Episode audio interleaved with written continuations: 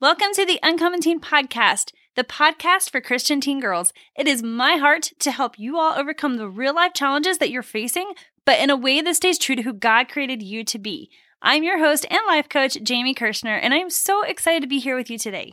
Ladies, I have to tell you about this incredible subscription box that my friend Megan Watley makes for Christian teen girls. If you love getting gifts and growing closer to God, you are going to want to check out this box by the Beautiful Movement. These boxes ship out every other month with a different theme each month containing four to six different gifts. The gifts include something for your faith, for fun, for fashion, and even a gift you can share with friends or family members. And the best part is, the November box is available for purchase right now. The theme is Fall in Love and is designed to help you fall in love with God and with His Word. To grab your box, head on over to www.jointhebeautifulmovement.com and enter the code UncommonTeen, all one word, to save 15% on your first box. So, we are still on the Ask Me Anything series from Uncommon Teen Live, and this week's question is How do I help my friend who struggles with anxiety? First of all, I love your heart for wanting to help your friend who is struggling. But before we get into this episode, I want you to know that you cannot fix your friend's problems. Now, me, I am a fixer. I want to go in and I want to fix everything for everybody. God never created us to do that. Only God, through His Word, can do that. John 8:32 tells us that it's the word of God that we know that makes us free in every single area of our life. So as a friend, our goal should not be to try to fix their problems, but to point them back to God and what it is that his word says. So, before we dig into how we can help our friends who struggle with anxiety, let's talk a little bit about anxiety. God did not create our bodies to carry worry or anxiety.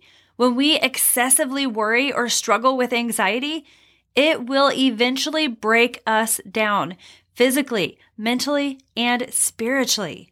Listen to some of these common side effects of stress and worry headaches, muscle pain, chest pain, tiredness, upset stomach, sometimes even ulcers. That's where the lining of your stomach begins to tear and you begin to bleed. Trouble sleeping, you resist sickness easier, dizziness, fast heartbeat, nausea, shortness of breath, heart disease.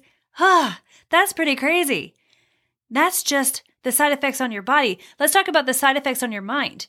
Anxiety, restlessness, lack of motivation, memory problems, bad mood, sadness, depression, panic attacks, can't focus or think clearly, tiredness, and suicidal thoughts. This is not good, ladies. The number of teens that are struggling with anxiety is going out the roof. God never designed us to carry worry. He never designed us to carry stress and anxiety. Billy Graham says it this way He says, At its best, Anxiety distracts us from our relationship with God and the truth that He is Lord of heaven and earth. At its worst, anxiety is a crippling disease, taking over our minds and plunging our thoughts into darkness.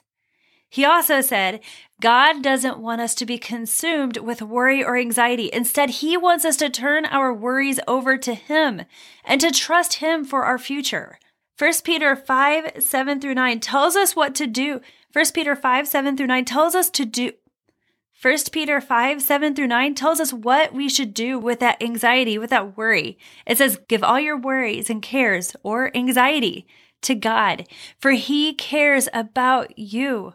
Stay alert. Watch out for your great enemy, the devil. He prowls around like a roaring lion, looking for somebody to devour. Stand firm against him and be strong in your faith.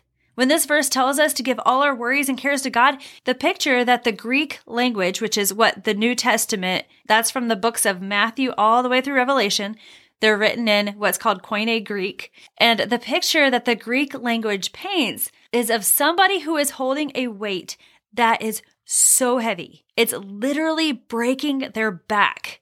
They can't carry this weight by themselves. They're crushed underneath the weight that they're carrying. Have you ever heard somebody say, or maybe you've even said this yourself, something along the lines of, I can't do this by myself, or I can't handle this situation, it's too big for me? That's what this imagery is painting of this verse. However, instead of just letting that weight continue to weigh them down, they begin to call for an animal, something like a donkey or a camel. That donkey, that camel, that weight is nothing for them. It's not too heavy for them because they are strong enough to carry that load.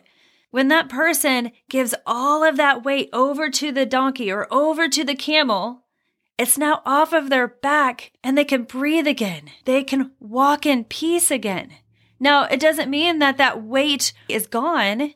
They can still see it. It's right there. They still need to take action to do something about it so it doesn't stick around, but they're no longer carrying it. They're no longer being crushed under the weight of it. This verse is telling us to do the very same thing. When we have something that begins to weigh us down, or we just can't stop thinking about it, it's too heavy for us to carry, worries, anxieties, we need to quickly give them over to the Lord. And guess what? Jesus is volunteering to take that load for us.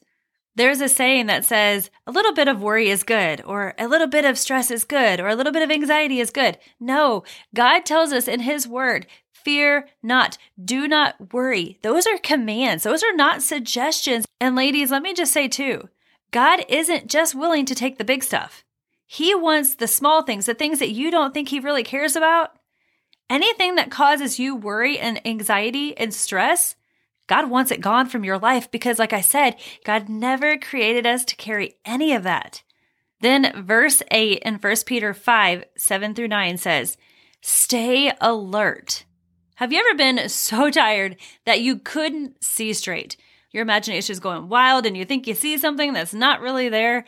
I remember being in a van headed from Kansas City, Missouri to Washington, D.C. for a mission trip. I was so tired because I can't sleep in a vehicle. so I was so tired. And as we got to Pennsylvania, I was looking out the window and I was sure I saw a horse that was reared back on its legs, getting ready to attack somebody. I was like, oh my goodness, what am I seeing? And so I did a double take and it turned out just to be a lady who was dressed in tan, like nothing more than that. And so I was like busting up laughing, but I was so tired I couldn't see straight. Worry and anxiety does the same thing. It blows things out of proportion so we're not seeing things clearly. Our emotions are going crazy. It's distorting reality. This world tells us follow your feelings, do what makes you feel good. Well, ladies, if you follow your feelings, it's going to only create more chaos. It's not worth it. Choose to give those things to God, and eventually your feelings will follow. And then in 1 Peter 5 7 through 9, it says, The devil prowls around like a roaring lion, seeking for someone to devour. The devil is roaring. He's trying to get you stuck in worry and anxiety so he can paralyze you, so he can stop you. He's saying, Look, Look at all this. Look at all this. This is why it's so important to give all of those cares and worries to the Lord because He is going to continue to roar and continue to roar and continue to roar until He takes you down, until that weight of worry and anxiety crushes you. So give Him over to God. And then you're able to resist the devil and tell him to get out of your way. Don't let him take you down. Proverbs 14:30 tells us that a peaceful heart leads to a healthy body. We just read through all of these side effects of what stress and worry and anxiety does for us. Well, when we're at peace, when we've given it to God, that leads to a healthy body. But how do we give that to God? What does that look like? Philippians 4 6 through 8 says, Don't worry about anything. Instead, pray about everything. Tell God what you need and thank Him for all that He's done then you will experience God's peace, which exceeds anything that you can understand. His peace will guard your hearts and your minds as you live in Christ Jesus. So instead of worrying, trade in your worry for faith based, bold prayers. Ladies, you don't have to be afraid of the enemy. When you have God on your side, you don't have to fear anything. You can use faith based, bold prayers and experience God's peace and whatever it is that you're walking through. So, how do we pray those faith based, bold prayers? This verse tells us it says, Don't worry about anything, but instead pray about everything. That word prayer means to draw close to God and make an exchange. You're choosing to give Him your worries and anxieties in exchange for your peace. Next, the verse goes on to say, Tell God what you need and thank Him for all that He has done. When it says, Tell God what you need, it means make a strong request. Boldly demand help from God. Now, this doesn't mean disrespect or anger or yelling at God. God, you do this or else, whatever. That's not what it's saying. But it does say to speak boldly. God, this is what your word says, and I'm choosing to believe it. Lord, I need this, whatever it is I'm lacking. I need wisdom. James 1 5 tells me that when I need wisdom, all I have to do is ask of you and you give it to me. And then it says, thank him for what he's done. Thank you, Lord, for providing my needs. Thank you for providing what it is that I'm lacking. Thank you for working out this situation for good. Thank you for giving me wisdom so I can take care of this situation with you. And ladies, when you ask, fully expect to receive it. Mark 11:24 says, Whatever things you ask when you pray, believe that you receive them and you will have them. As long as it lines up with the word of God and you're not asking God to do something unbiblical, God will give it to you. You just got to believe it. If you do this, you come boldly to God, again, not being rude, but knowing that God is taking care of you, that's when the peace of God, which passes all understanding, invades your mind and your emotions, guarding them like a soldier. Not letting anything past that can cause you worry or anxiety because now you are in peace. And anytime something that springs up that causes you to worry or causes you to step into anxiety, you quickly give those to God and say, God, you're taking care of this. And you come boldly to Him and you ask Him for your needs and you thank Him for them and you expect to receive them. And continue the process over and over and over again. Don't let the enemy devour you. It says He's looking for somebody to devour. Don't be that somebody that He's looking for. Don't let Him you're not going to bow down and cower under his roar. You're going to stand up against him and say, Get out of my way. Now that you've received God's peace, you have to keep it. So, how do you keep the peace of God in your life? Well, like I said, continually give those cares and worries to God. But then Philippians 4 8 goes on to say, Fix your thoughts on things that are true, not on distorted thinking, not on following your emotions, but what's really going on. Fix your mind on things that are honorable, that are right, that are pure, that are lovely, that are admirable, that are excellent, that are worthy of praise. Focus on the word of God and what it is that He says about your situation more than what you see going on in your life. That's how you maintain your peace.